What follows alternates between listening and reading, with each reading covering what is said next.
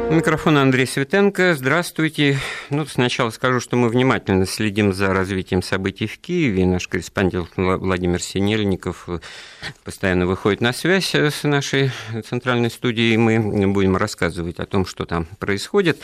А пока об истории. А историю мы сегодня под вопрос поставим общественно-политическую мысль России в середине XIX века, западников и славянофилов, которые очень рьяно активно спорили до хрипоты друг с другом о путях развития страны и общества, но в этом споре Обе стороны признавали каждый из них э, право и понимание патриотизма. Вот то, что теперь друг другу представители разных лагерей в чем отказывают. Ну, то есть, э, грубо говоря, западники и славянофилы выродились в хорошем смысле этого слова в либералов и патриотов. Уже одна эта антитеза о многом говорит. Вот почему так получилось и что это было на самом деле. Э, в нас в гостях сегодня Александр Цыпко, политолог, публицист, доктор философских наук. Э, Александр Сергеевич, приветствую вас. Добрый вечер.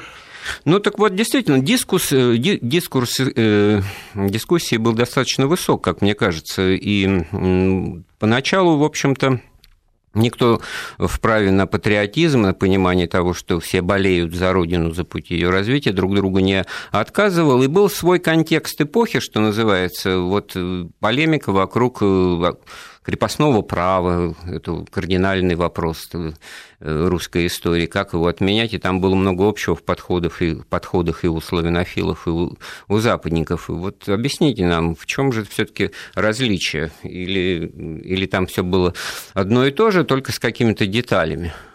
Ну, там, конечно, не было все одно и то же, потому что все-таки главный тезис Надо говорить ранних славянофилов, я имею в виду Аксакова, Хомякова, Киреевского, Киреевских, значит, э, был в том, что э, существует э, все-таки существенное различие между западной цивилизацией и Россией как православной страной, и это различие они сводили к отношению к личности. Мол, если для западной цивилизации характерный индивидуализм, частный интерес, вот, то все-таки э, и поэтому якобы в западной цивилизации, в католицизме, а тем более потом протестантизме, человек молится только о себе и о своем собственном спасении, то, как наставил Хомяков, мы молимся не только о своем спасении, а о спасении всех, и таким образом, что идея всечеловечности больше характерна для православия, для русских. Но, Но надо отдать должное, это очень важно, потому что сейчас многие ссылаются, особенно у нас патриоты-коммунисты, на славянофилов, но нигде у славянофилов, по крайней мере, до Герцена, никто не говорили, что мы приверженцы коллективного труда, тем более коммунистического труда, это э, уже только у Герцена там есть. А вы знаете, я вот тоже свои пять копеек внесу, вот упомянутый вам, вами Аксаковый, значит, один из них, Иван Аксаков, ему принадлежит э, такая фраза, он утверждал, цитирую, «Государство, конечно, необходимо, но не следует верить в него как в единственную цель и полнейшую норму человечества. Общественный и личный идеал человечества стоит выше всякого рода государства, точно так же, как совесть и внутренняя правда стоят выше закона закона и правды внешней. Вот, вот в том-то и дело. Вот, вот то, что вы сказали, э, это напоминает, э, почему я сказал, что сейчас не моден вообще ранее славянофильство. Обратите внимание, вот на последние тексты, вот, например, ну, тексты наших красных патриотов, они ссылаются не на ранних славянофилов, а на Данилевского и Константина Леонтьева. Даже на прошедшем Всемирном Русском Народном Соборе в официальных документах ссылка на Данилевского. А почему?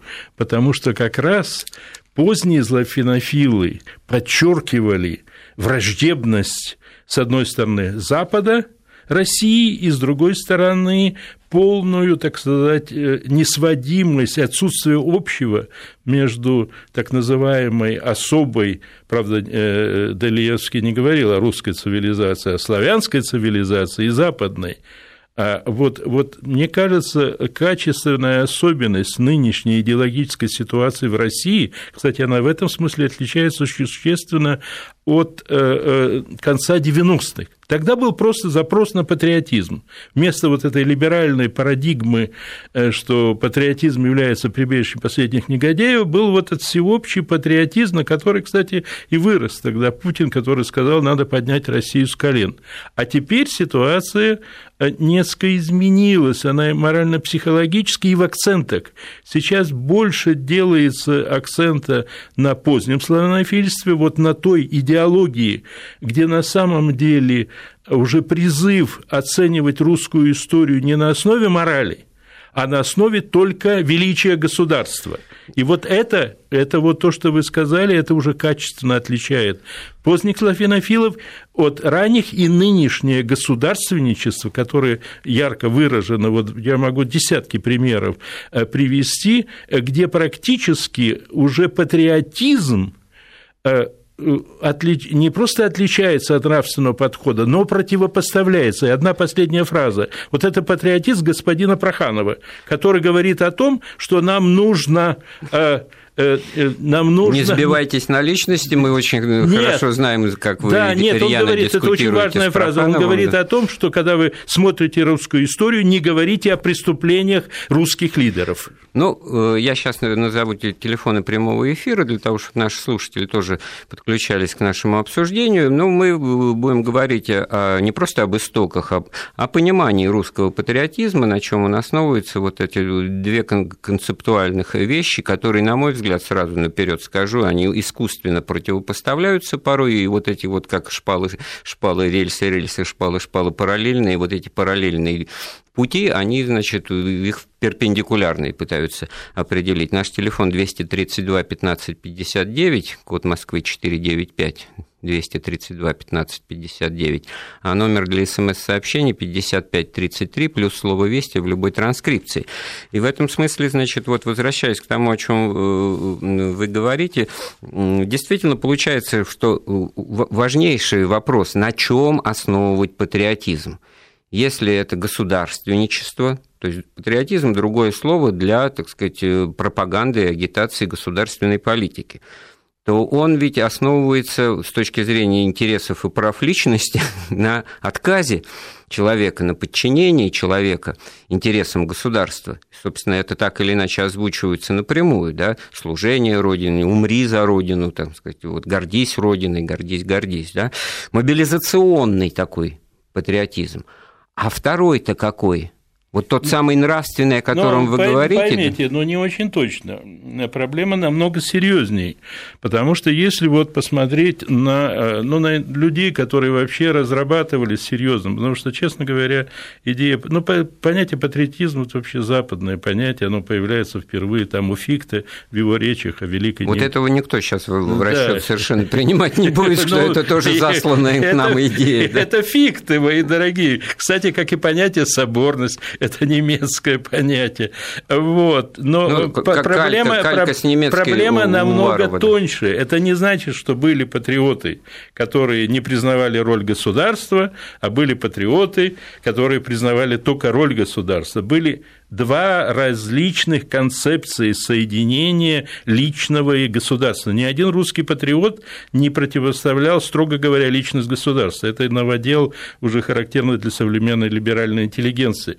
Но одно дело, э, когда э, вот эта самоотверженность, героизм, служение стране идет от души, когда оно идет от внутреннего выбора, когда оно продиктовано э, духовными соображениями, любовью и так далее, а другое дело, когда это навязывается, когда, тем более, когда мобилизационная экономика, как было в советское время, просто становится способом организации жизни, и ты хочешь, не хочешь. Знаете, чтобы... вот, вот эта тема, она может быть легко исчерпана, и скажем точку, давайте говорить о сегодняшнем дне, потому что ну, всем понятно, что безнравственно требовать героизма и мужества встань и иди в атаку, что называется, и погибни за родину. Да? Это лучший показатель того, что ты ее любишь.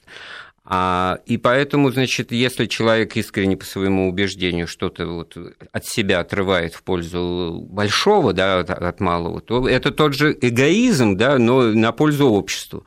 То есть нет чистого эгоизма, нет чистого, ну, так сказать, индивидуализма на Понятно. Западе, да, в этом смысле и нет чистого коллективизма, во что, так сказать, сваливаются вот идеологи часто, так сказать, противопоставляют. То есть вообще строго говоря, это противопоставление навязанное, оно условное, оно карика... до карикатурно и до, до абсурда порой доводит. Но все таки вот интересно проследить, вот сама по себе эволюция э, славянофильских взглядов, они начинали как, ну, те же западники, тоже признававшие, так сказать, и реформы Петра Первого, и модернизацию, и прочее, прочее, только говорили о сохранении идентичности, там, каких-то, ну, и каких-то, понятно, каких языковых, культурных и, и прочих особенностей, и сами Аксакова, как писатель и литераторы, внесли тут свою лепту.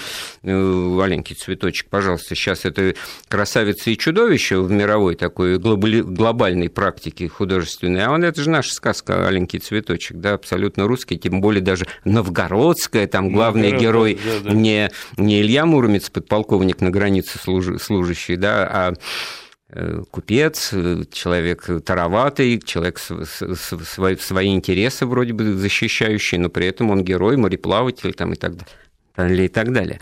Ну так вот, что получается? Вот э, все равно куда-то эти рельсы, условно говоря, расходятся. Любовь к родине – это моральное чувство для того, чтобы оценивать все более-менее вот все более-менее происходящее, не только сосредотачивать внимание на героических страницах, на достижениях и пытаться, значит, учить молодежь, на, что тоже, в общем-то, особенно когда достижений-то реальных нет, поиски их начинаются на пустом месте.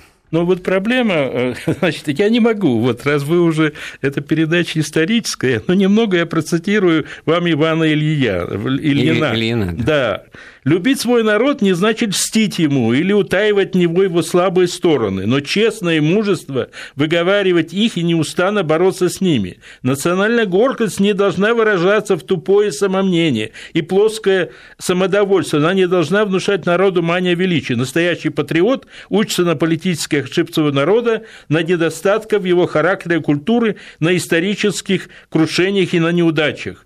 Именно потому, что он любит свою родину, он пристально и ответственно следит за всем, где и в чем народ не находится на надлежащей высоте. Так это вот, я ну, доведу ну, до конца, вот... это качественная разница. И по моему глубокому убеждению, все-таки вот это, я тут цитировал свою книгу «Ценности и борьба сознательного патриотизма», я посвятил этому уже четверть века, все читаю. Есть, э, понимаете, вот это э, очень неадекватное нынешнее убеждение, оно, кстати, вот в этой концепции этого школьного учебника нового по общей истории.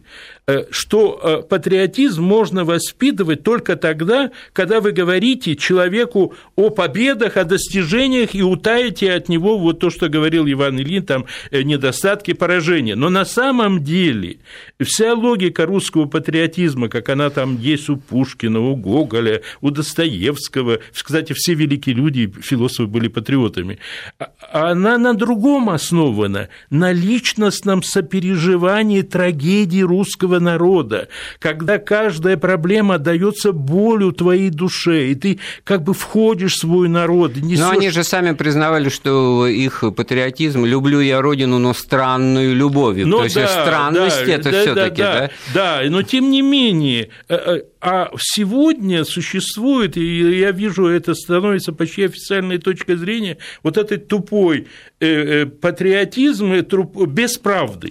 Ну, кстати, доведу до конца, и не делаем уроки. Вот советский патриотизм тоже был на, на, на лжи. И чем кончилось? Как только открылась правда советской истории, он рухнул. Неужели мы хотим повторить вот опыт ну, вот советского здесь мы обнаружили, о чем поспорить, потому что переведя вот на другие термины, понимаете, нигилизм и позитивизм. На ошибках учиться ну, это просто тезис. На самом деле никто на них не учится. Да? И вот так вот еще возводить это в программу школьного обучения, получается, все время говоришь о каких-то ошибках, это сложнее, и эффект это, наверное, как кажется многим, и не достигает. А вот где кто хороший, вот просто, ну, хочется, вот как хочется праздника, скорее бы Новый год, да, вот так и хочется в истории сосредотачивать внимание только на э, положительных деяниях. Ну, ясно, что положительные, вот мы до эфира с Александром Сергеевичем там обсуждали какие-то примеры, вот откуда э, сирота казанская в русском языке, как поговорка. Вот это то обратная, так сказать, э, обратная сторона взятия Казани, где было истреблено все взрослое население города, оставлены только дети не старше 10 лет. Отсюда вот это понятие, что ж ты плачешь, что ты ведешь себя как э, сирота казанская э, ушло абсолютно ну, это... историческая реалия, осталось и, и то где-то очагово, так сказать, в культурной среде вот это выражение. Вы понимаете, вот это ваша позиция, это говорит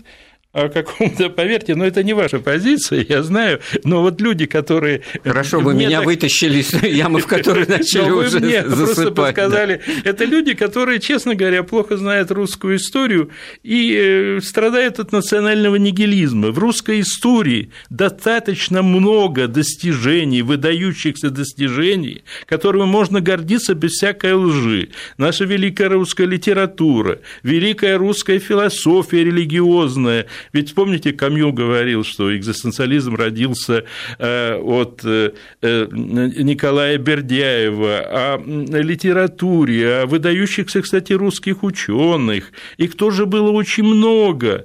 Э, кстати, меня, я же 41 -го года и дитя сталинской пропаганды. И меня поражает, что во время Сталина нам в школе, кстати, мы в третьем-четвертом классе знали прекрасно уже русскую историю дореволюционной, но там была борьба с капитализмом, но тем не менее вот позитивная сторона вот этого была. Нам рассказывали о тех достижениях русской истории, о Суворове, Кутузове, о Попове, я помню, даже о Менделееве говорили, которые которые никак не были связаны с системой советской, и которые, в общем-то, показывали, что э, вы можете там э, не говорить о, э, о идеологических проблемах, но в вашей культуре очень много достижений. Поэтому я не вижу, если вы скажете, что Сталин был палач, Ленин был палач, от этого что уйдет? Ну вот смотрите, отталкиваясь от тех имен, которые вы назвали, я, так сказать, имею опыт преподавания там в американском университете, вообще в жизни там э, в той же Англии, вот просто на, на курсах повышения квалификации сотрудников BBC была произнесена для начала просто убившая меня фраза «Russians believe radio was invented by Popov». Русские полагают, что радио изобретено Поповым, да, потому что вот итальянцы говорят, что это Маркони, значит, во всех энциклопедиях, значит, э, э, радировать это марконить. Первым марконил Попов, то есть вот, вот уже к ним, вот претензии ну, рождаются. Вы, вы будете отрицать, что Зворыкин, Зворыкин изобрел да, телевидение. А я немножко о другом. Они же признают, но смотри, видите как, я показал. Да. Что касается Менделеева, периодическая таблица элементов, да, висит в каждом школьном классе в любой там американской школе. Нигде не написано, что это таблица периодических элементов Менделеева, как написано у нас. Это просто одно из достижений человеческого ума, науки и, и, и, и точка. Тем более, что если мы окунемся в эту тему, обнаружим, что там параллельно, так сказать, работали. Не бывает ничего, так сказать, сделанного в одиночку. Тот же Зворыкин тому пример, потому что вот шотландцы, они, например, считают, что это они изобрели там все на свете, во-первых, значит, а, а во-вторых, телевидение. И это к тому, что, смотрите, что обнаруживается. Тренд абсолютно сопоставимый. Мы часть человечества органическая, коммуникации поддерживающие, или почему-то у нас рождается, как вот в понимании человека, э, вообще не испытывающего трудностей, какая-то мысль, что его все не любят. Вот приходит человек в какое-то большое помещение, где 200 душ сидят, и громко говорит, я знаю, вы все здесь меня не любите. Значит, что он в ответ получит? Удивленные взгляды, как, кто? Вот этот вот изоляционизм новый какой-то, да, да, патриотизм это, рождается. Да, абсолютно верно. Вот отличие нынешней ситуации от даже конца 90-х вот это ощущение изоляционизма, поэтому, кстати, появляется модный Данилевский и Константин Леонтьев, ну, что они как раз проповедовали это, но, но до то много причин. Ну, так, честно говоря, в данном случае я с Данилевским согласен, э, Запад никогда не считал нас частью Европы и никогда не питал особой любви к нам. Ой, Александр но, Сергеевич, но... ну вот вы тоже говорите о Западе с большой буквы, я просто тоже подброшу тут дровишек. Вот есть такая и была такая страна Испания.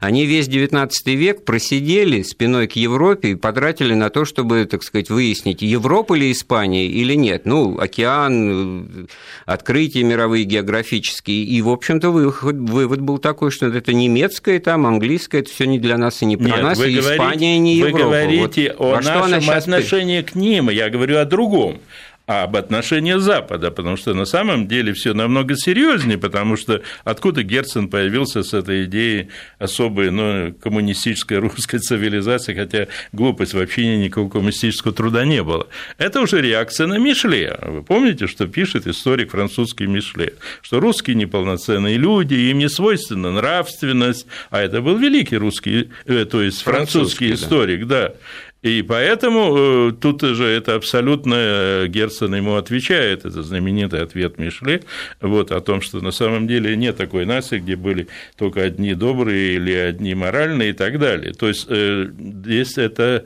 правда, и, откровенно говоря, это я, я же тоже работал в Штатах один год, и вот то, что говорит Данилевский о том, что они не хотят нами заниматься и не питают никакого интереса, я на своей судьбе им, им начинаешь объяснять, ну вот это был конец 95 -го года, перед выборами, я им объясняю, что Зюганов получит около 40%. Мне говорили, я выступал, ты не демократ, ты не веришь в Явлинского, этого. Я говорю, ребята, ну надо изучать Россию, историю, реакцию и так далее. То есть в этом смысле, но сам тот факт, вот поймите, все намного сложнее и не банально. Сам тот факт, что до сих пор подавляющая часть западной интеллигенции Хотя все по-разному. Тот же Шпенгер, как если вы смотрите, что о России, он там говорит, он там, ценит Достоевского, там, э, сравнивает с Толстого и дает до более глубокий анализ, чем дают наши литературоведы. Но проблема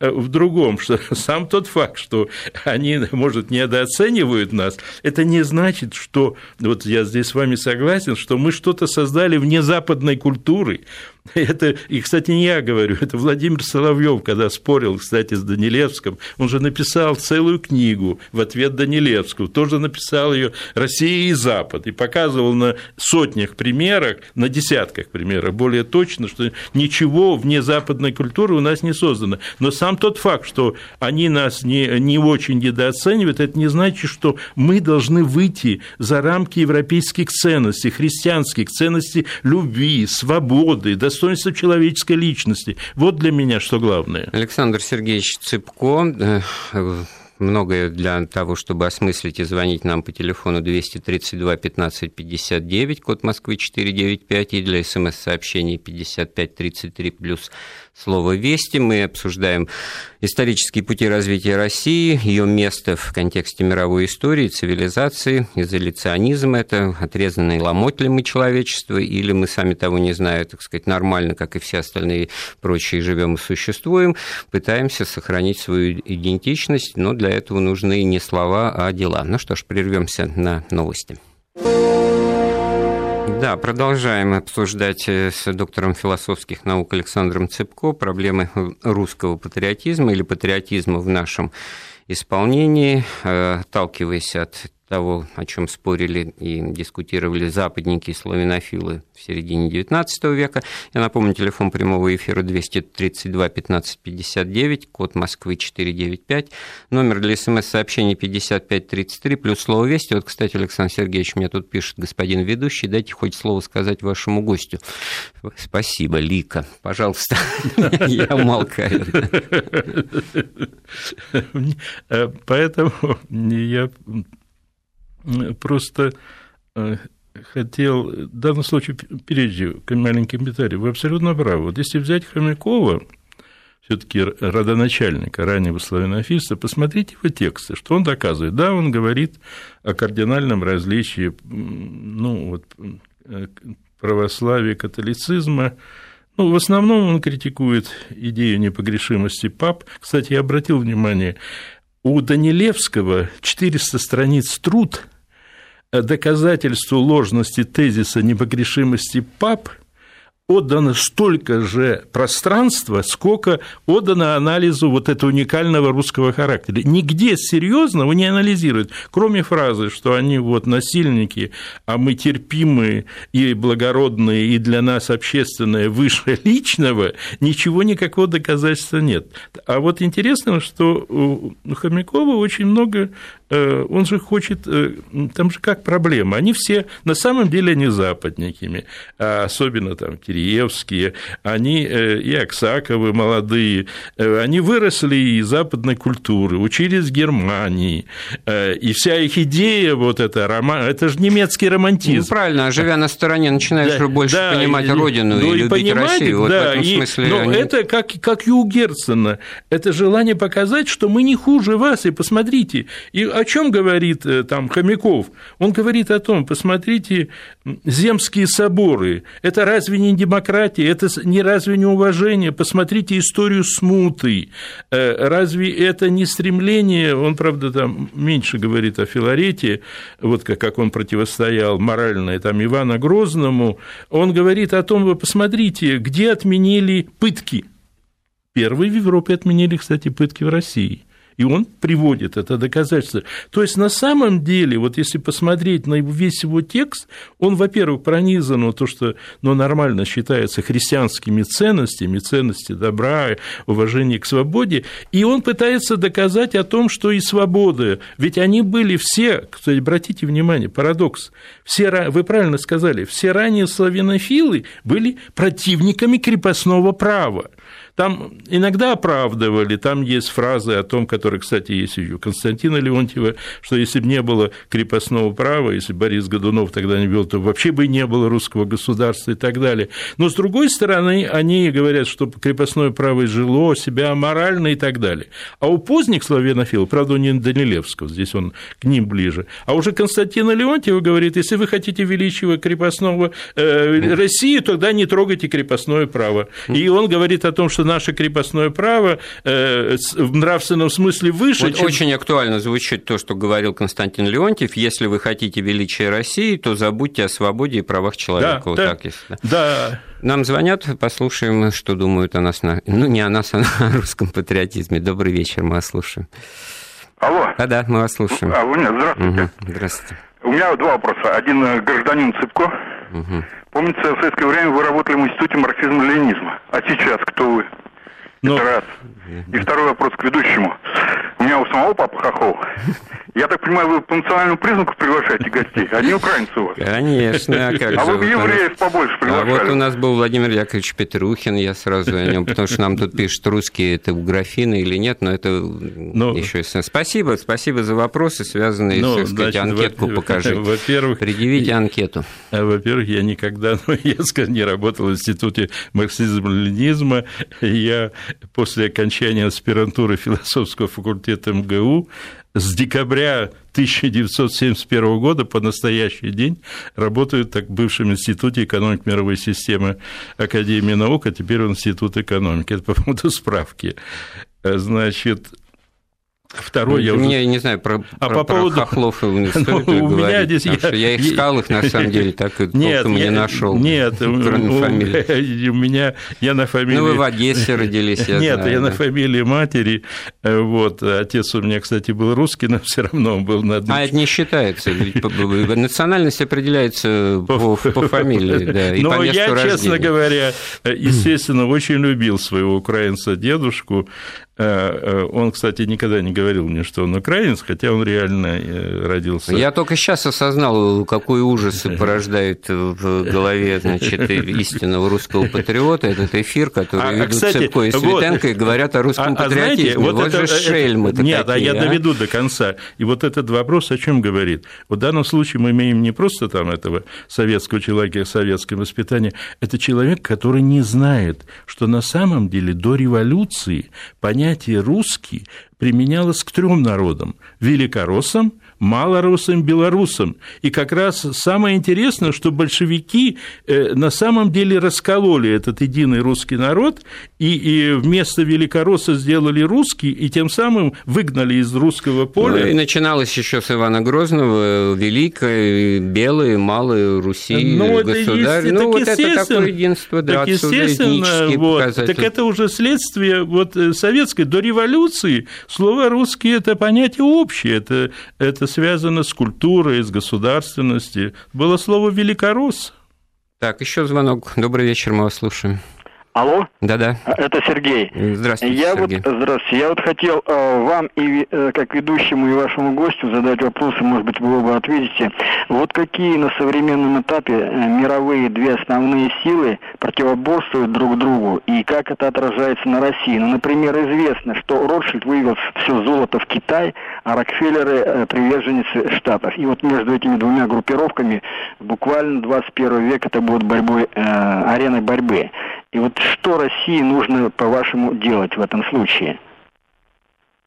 То есть здесь э, основные вот эти... Еще группировка Англия со своими островными территориями и Европа как таковая. Вот фактически четыре игрока, но два основных, я первый сказал, и Россия пятый может быть, и Китай тут шестой.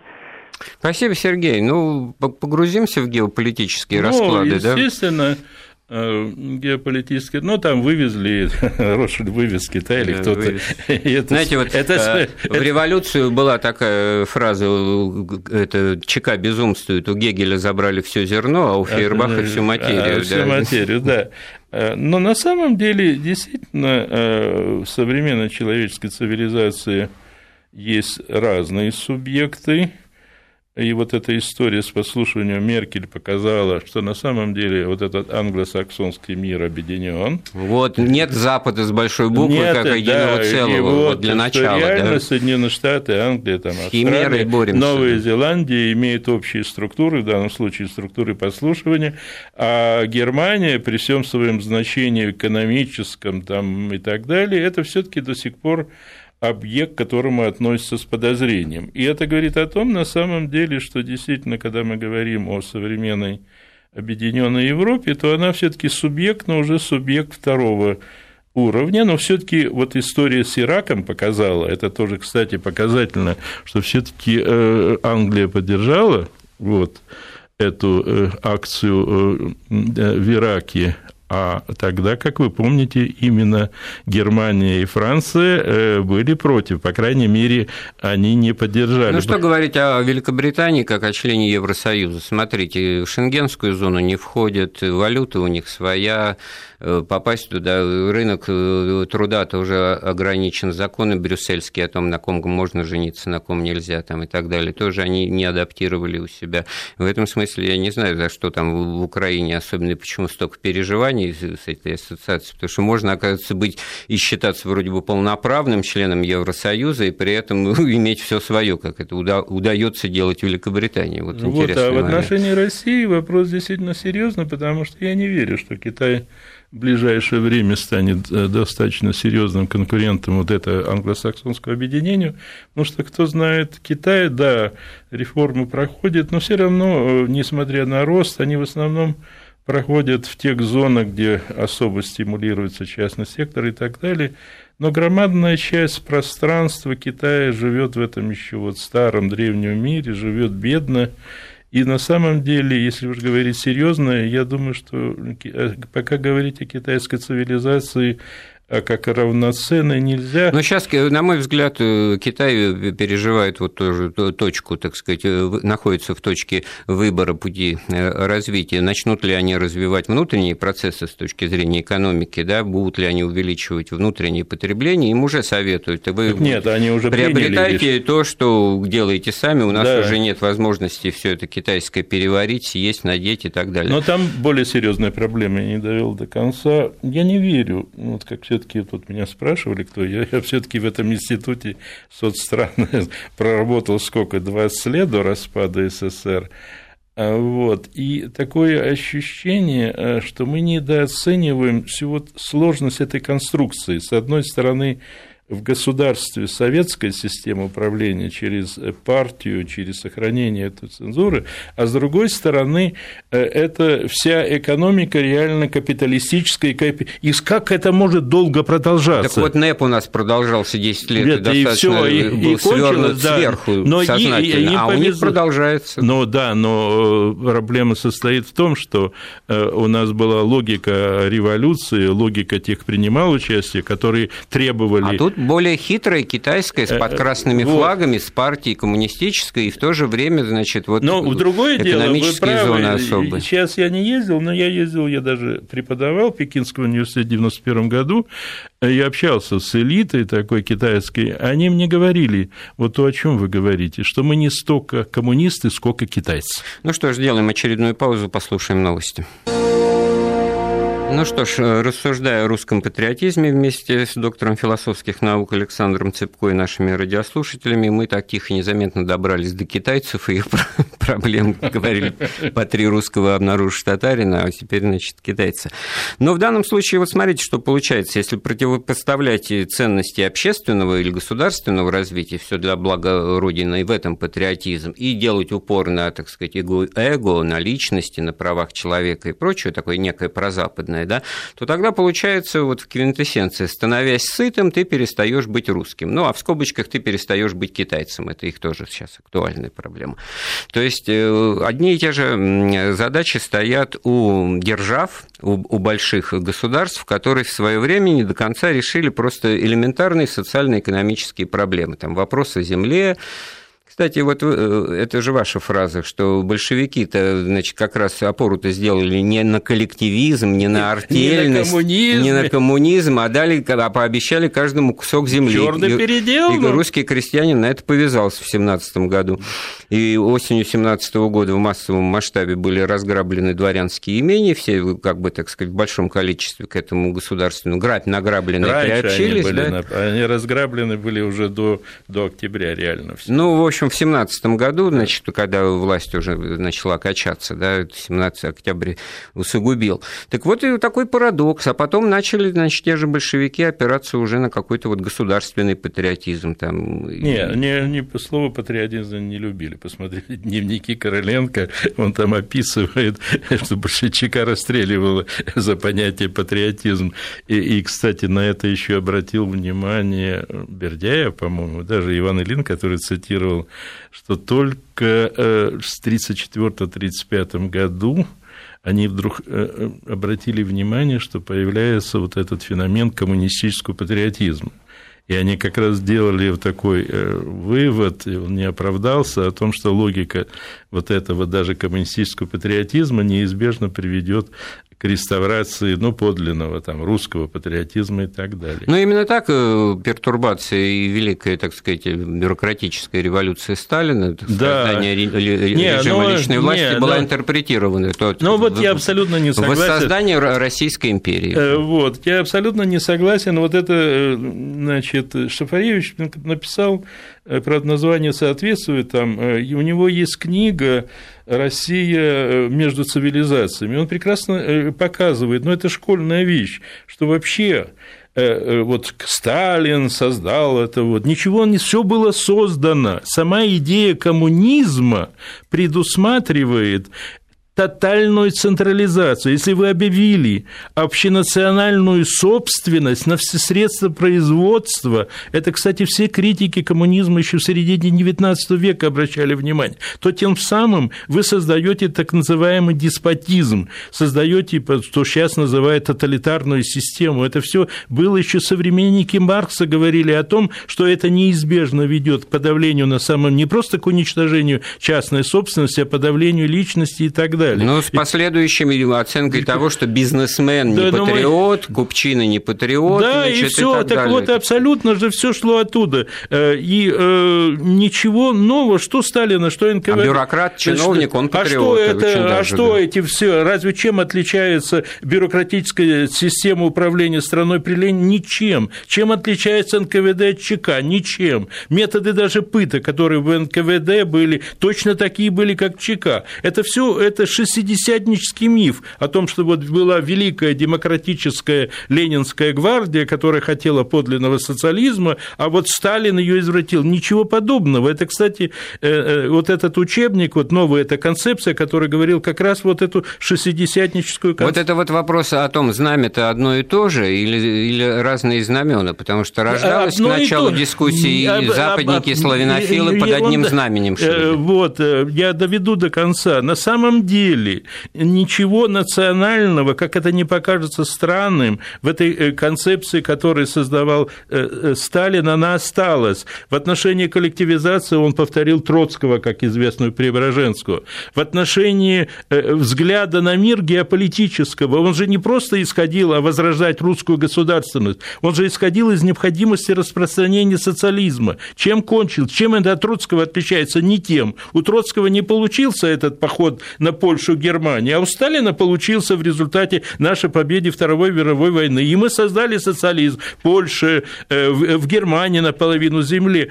И посмотрите, это мое поколение, этих э, голодных детей 49 -го года. Куда вот мы там приходили в школу, несчастные 30 копеек, чтобы съесть вот этот кусочек, э, немного гречневой каши. Куда уходило в это время? Посмотрите. Бомбу делали. Да не бомбу делали, бомбу хотя бы бог с ним, тут хотя бы имело смысл. Все уходило в Чехословакию, Польшу и Венгрию, все зерно уходило. Посмотрите, э, вот это данные, миллионы тонн уходило, но не миллионы и так далее. Мы кормили в то время во имя победы социализма в мировом масштабе, поэтому э, вот о том, что в этом смысле это было не, это не было национальное, это было э, вся жизнь Советского Союза была подчинена идее победы коммунизма в мировом масштабе. И эти бомбы тоже, кстати, и, и армия, и эти 60 тысяч танков, которые мы... Ну, а теперь о Сталине вот э, принято думать, что он возрождал именно русскую такую да. имперскую идею ну, и великую державу, противостоящую всему, кстати говоря, миру, и как отрезанный ломоть, так, как ну, бастион. Так он, он а... абсолютно и Ленин, он в данном случае Ленин тоже победу он же не хотел, правда, Сталин потом сказал, победа социализма в одной отдельно взятой стране, для чего? Чтобы потом победить. Учтите, Во Сталин, мире, да. да, Сталин не отказался от идеи коммунистического миссионизма, и начиная с Ленина и кончая практически, наверное, еще Брежневым, э, все было посвящено идее победы социализма в мировом масштабе. 232 15 59 код Москвы Москвы 495, номер для смс-сообщений 5533 плюс слово «Вести». И получается, что, вот, по мнению Александра Сергеевича Цыпко, Сталин не патриот, а интернационалист. Вот и ну, странно. Он, смысл, э, он, ну, понимаете, э, он, естественно, в общем-то, э, по крайней мере, тут надо тоже быть объективным, он почувствовал, и надо отдать должное, насколько он хорошо чувствовал Россию, он хорошо это почувствовал еще перед войной, о том, что без реабилитации русских национальных ценностей, без реабилитации Суворова, Кутузова и так далее, он не сможет удержать эту систему. И э, надо отдать должное, что уже после войны значит, э, произошла реабилитация значительно какой-то русской общественной мысли. Я обратил внимание, вот так откровенно говоря, кто меня сделал антисоветчики? Вот эти преподаватели философии, да, вот это доведу до конца, преподаватели философии, которые были все тогда сталинисты, но которые заставляли нас читать, это был 64 год, читать вехи. А что такое вехи? Ну, после вех, ну, уже нельзя верить коммунизм. Да, перечитывая Пельша, как у да, и, и поэтому получилось, вот э, на самом деле, если говорить серьезно, э, как мы освобождались от коммунистического коммунистической идеологии, то в этом случае да. Сталин, желая укрепить социализм как вот плацдар наступления, начал использовать э, русские э, национальные ценности и тем самым готовил контрреволюцию. Единственное, он реабилитировал Достоевского, но уже Пушкин был, Гоголь был, э, Толстой был, Гончаров и так далее. Вот Вера из Калужской области пишет нам, жаль, что западники часто хотят возвеличить себя по формуле «я хороший», потому что ты плохой. Вот как-то такой вывод. О ну, западниках как-то мы не очень много на самом ну, деле откровенно говорили. говоря, а, э, э, девушка... Ну, тут радует, вот меня лично радует, что жаль все таки Вот, понимаете, э, значит, мы не договорили наши так называемые западники, я тут э, тоже уже 20 лет на эту тему пишу, коренным образом отличается от тех западников, о которых ты говорил. Там были западники-патриоты, западники, которые любили Россию, можно по-разному относиться к Милюкову и так далее.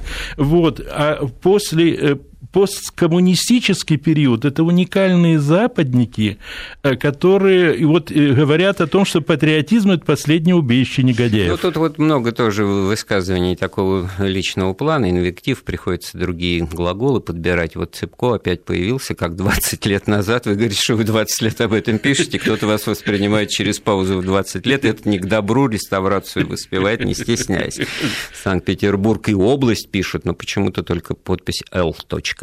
А потом вот неправда ваша цепко. Детей военных и послевоенных, но имеется в виду лет, скормила страна. Вот это вот базовое отношение. Значит, вот страна, вот что это за понятие? Это а не как, люди. Как? Ну, вы что-то другое вы говорили, а я, очевидно, а вот 30 чехи, а копеек, а, э, нет, гречневой каши. Нет, я говорю о том, о нашем детстве. Да. Я в 49-м году. А вам на это говорят, вас страна кормила, так что извольте вот и ну, теперь так, ну, молчать и же, ну, переваривать э, ну, то, чем вас накормили я 60 ну, люди, лет. Ну, это наша трагедия. Я говорю о том, что в условиях э, вот этого очень тяжелой ситуации послевоенной мы э, э, отправляли хлеб в вот эти было страны это, будущего такое, социализма. Вот более важное, как мне кажется, для подведения итогов разговора о патриотизме, о путях России, значит, есть такая формула: не унижайте человека социальной помощи, не кормите его с ложечки, дайте ему возможность заработать самому, сделать то, что он умеет и хочет сам, так сказать, и он сам себя прокормит.